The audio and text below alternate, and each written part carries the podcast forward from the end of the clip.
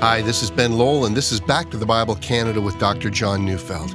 Well, we continue Dr. Neufeld's series, Why Follow Jesus, with a message titled Faithful Until Death. So turn in your Bibles with me to John 6, 64 to 71, as we join Dr. Neufeld now.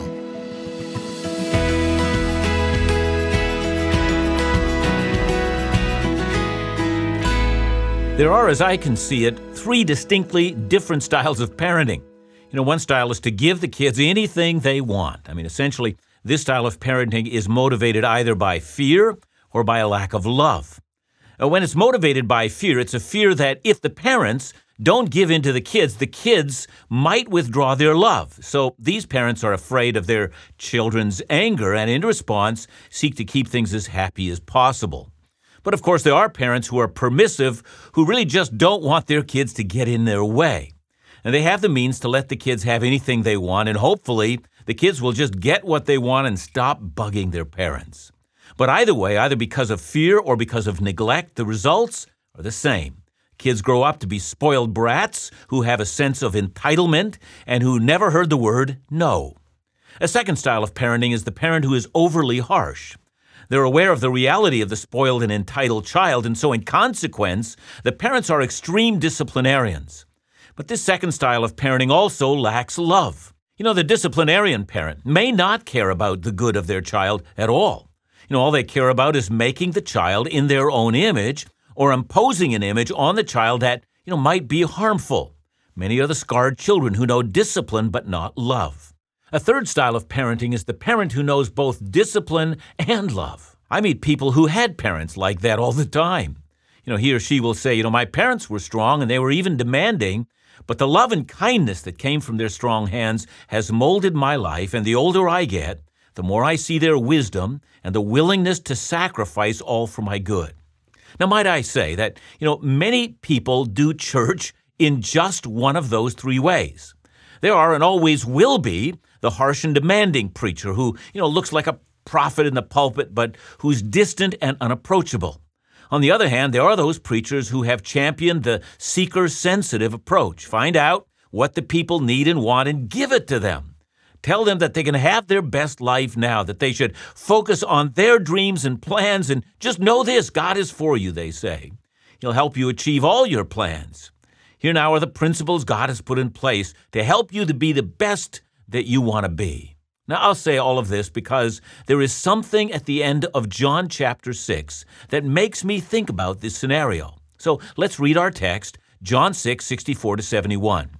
But there are some of you who do not believe, for Jesus knew from the beginning who those were who did not believe and who it was who would betray him. And he said, This is why I told you that no one can come to me unless it is granted him by the Father. After this, many of his disciples turned back and no longer walked with him.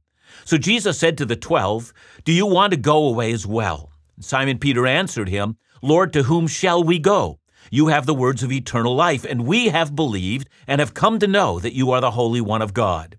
Jesus answered them, Did I not choose you, the twelve, and yet one of you is a devil?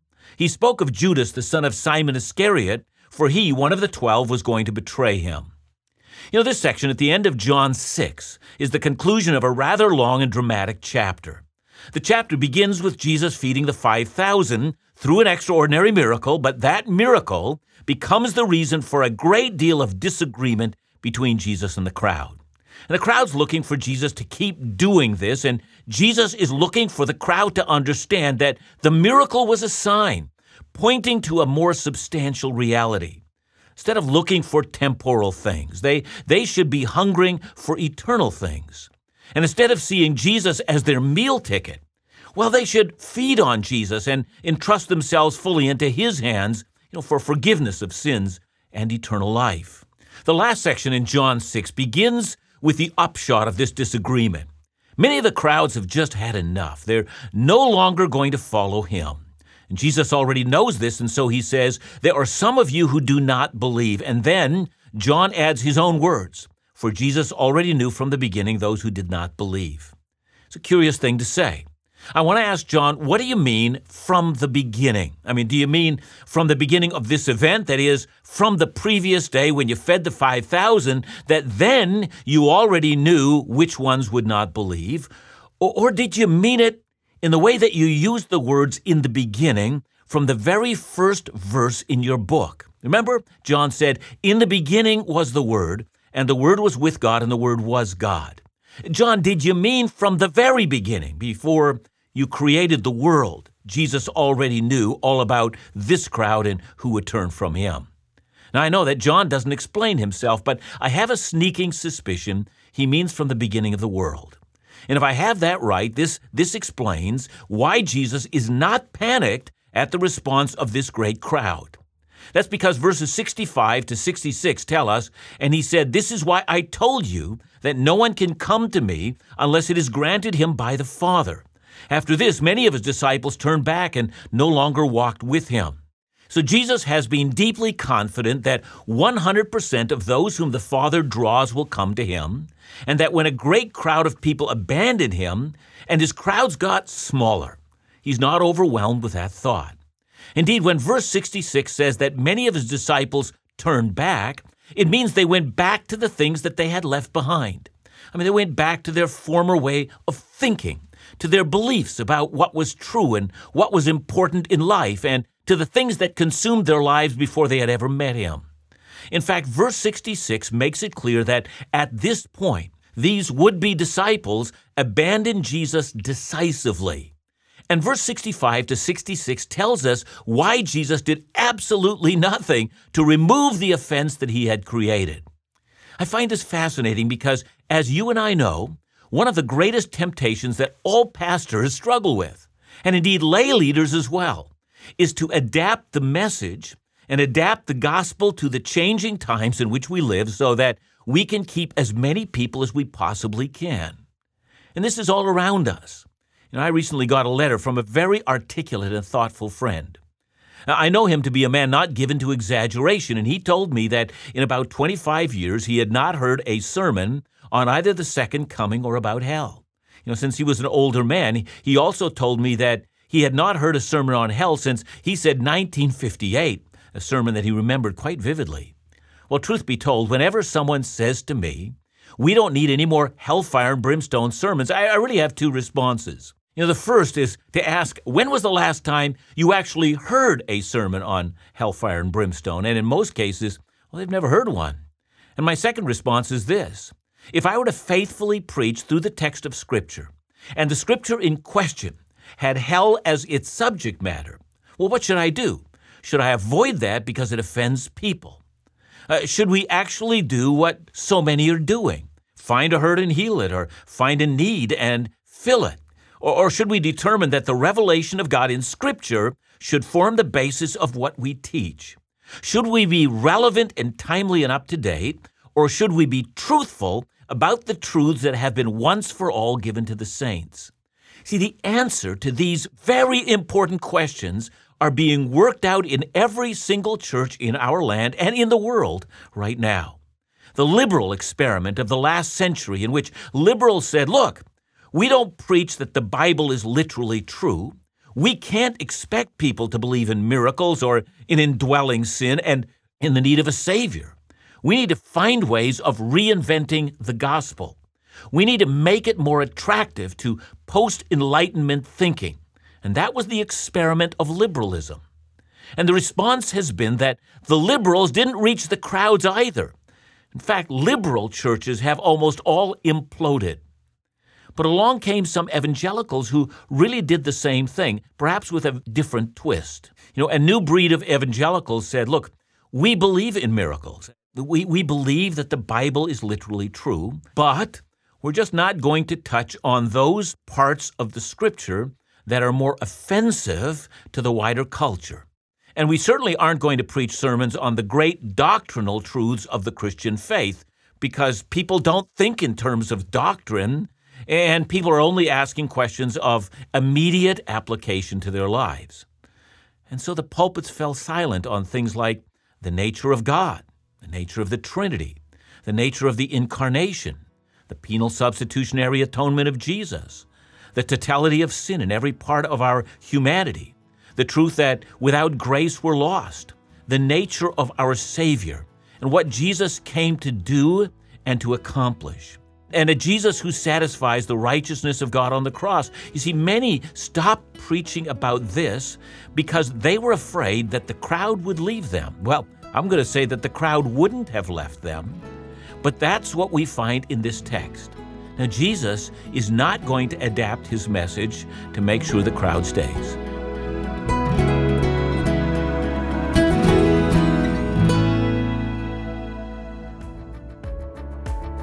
Back to the Bible Canada is committed to the message of hope found in Jesus Christ.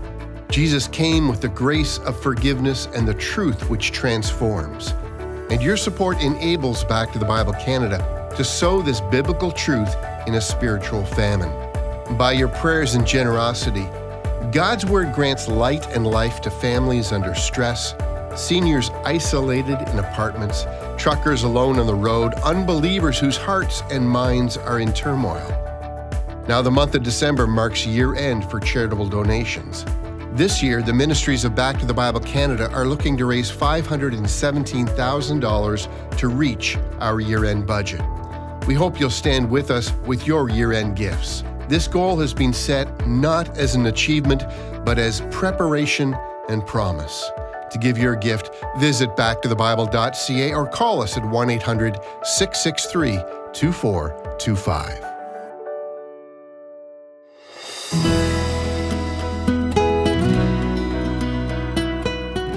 After many would-be disciples abandoned Jesus, John 6:67 says, "So Jesus said to the 12, "Do you want to go away as well?"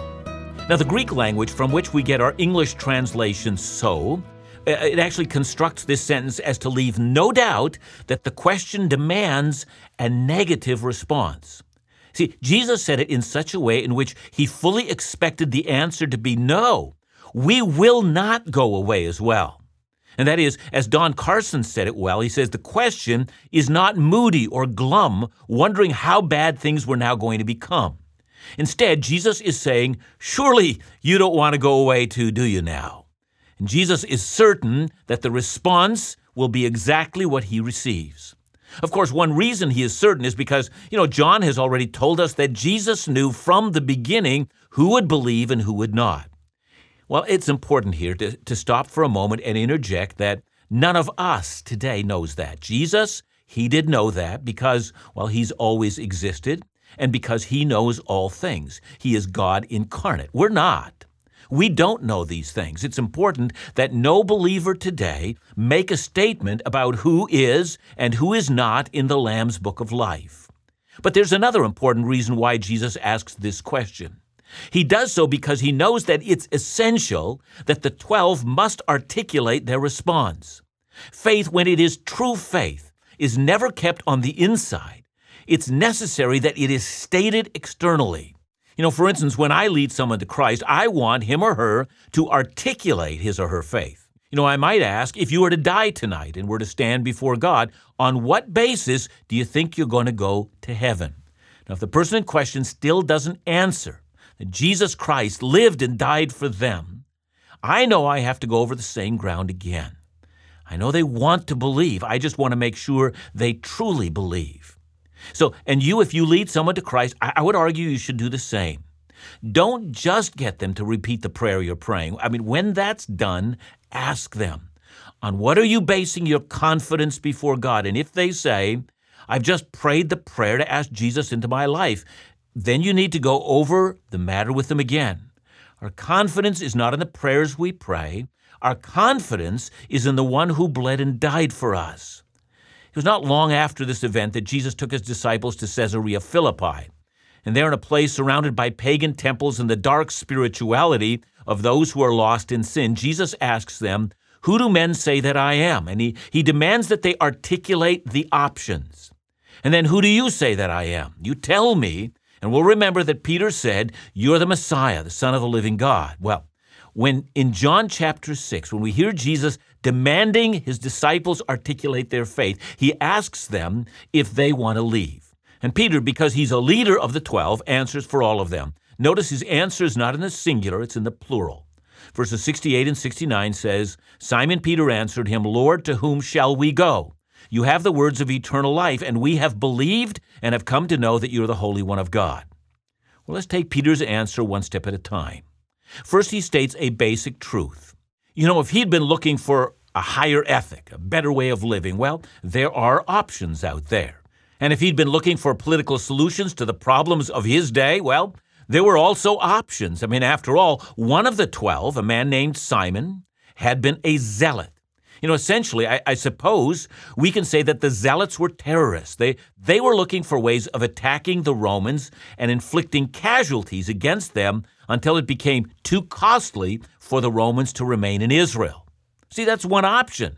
There might have been other options to the Roman problem. And so, if the disciples had been looking for money or power or political advantage, or even a happy and meaningful existence in this life, there were alternative options. Indeed, if they were looking for a more meaningful spiritual experience, the world is also full of those options. That's not what Peter says. The reason he and the others believe that they have nowhere else to go is because they're looking for eternal life. This is so important for us today.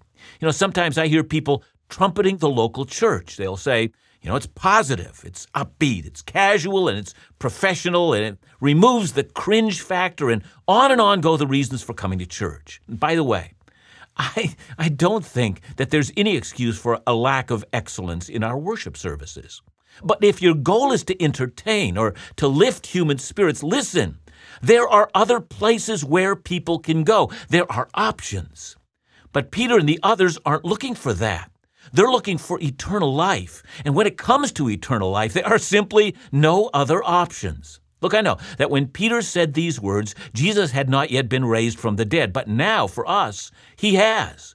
Jesus is the only human being in all of world history who has ever been raised from the dead with an undying and indestructible body. I know Lazarus was raised from the dead only to die again.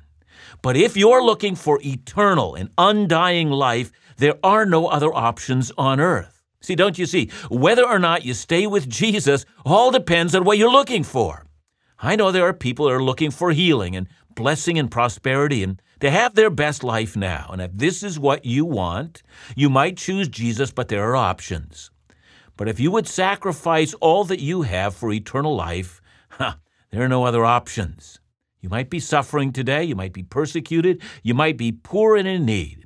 And if you think eternal life is the highest good, you have nowhere else to go. And Peter still has one more thing to say. See, Peter knows that Jesus is the only one who offers eternal life because he says to him, We have come to know that you're the Holy One of God. Now, it is difficult here to establish with precision what Peter actually meant by those words. You know, that title, a Holy One of God, occurs in only two other places in the New Testament. It occurs in Mark 1:24 and in Luke 4:34 and both of those occurrences refer to the very same incident. Luke tells us that Jesus was in the synagogue in Capernaum and, and there was on that day a man with a demon. And as the demon sees Jesus, Luke tells us the demon cried out and said, Ha! What have you to do with us, Jesus of Nazareth? Have you come to destroy us? I know who you are, the Holy One of God. It seems quite likely that the demons are in confusion. They know that when the Messiah comes, he will destroy them. And yet, they also observe that Jesus has come and is treating sinners tenderly, and at least to their observation, the kingdom of God is coming in an unexpected way. And so they naturally want to know is this the hour of their destruction? I mean, have you come to destroy us?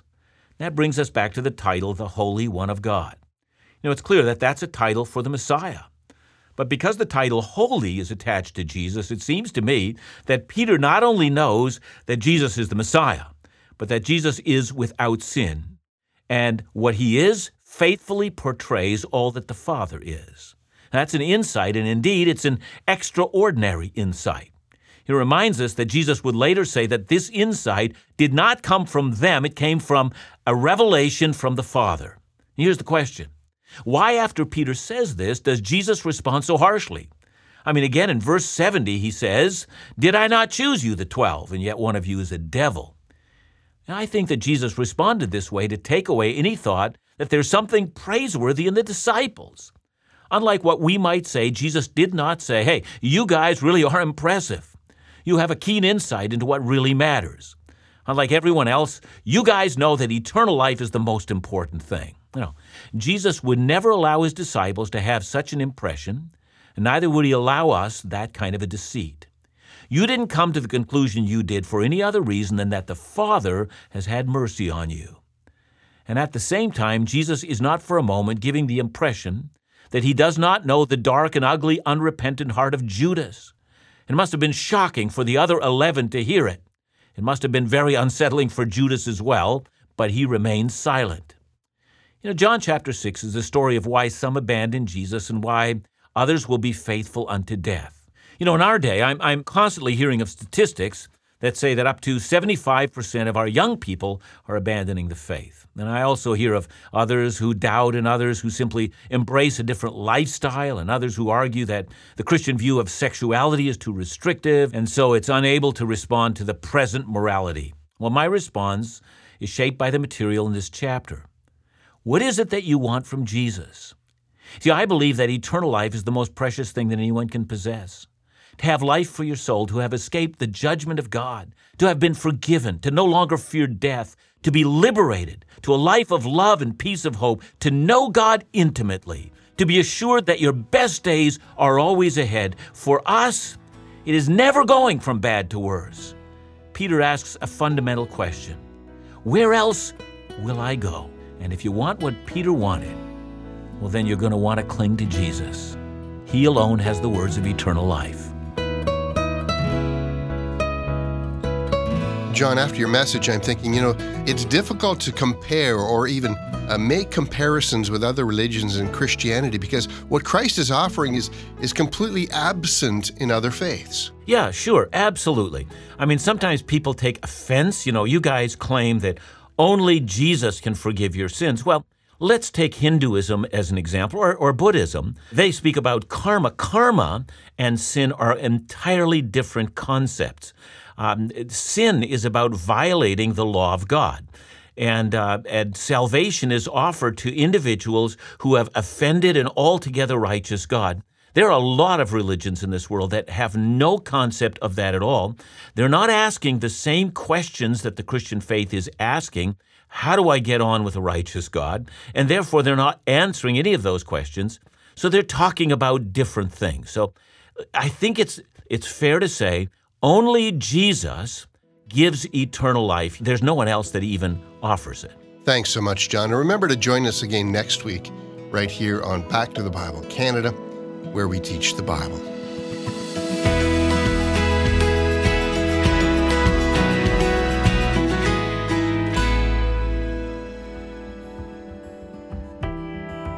Christmas comes the same time every year, whether we're ready or not. We can't put the season on snooze until we're in a cheery mood. Christmas doesn't wait, it comes to find us where we are, as we are. This year, Christmas arrives to a troubled world. How can we celebrate Christmas in days of tension? It's in times such as these that Christmas is celebrated best. God sent His Son as light and rescue in days of despair and darkness. The Father didn't wait for the world to improve. He sent Jesus as help and hope for us all. In troubled times, we don't delay Christmas, we run to it. That's our prayer for you this season. On behalf of the whole team here at Back to the Bible Canada, Merry Christmas. Jesus has come, and He remains Emmanuel despite difficult days.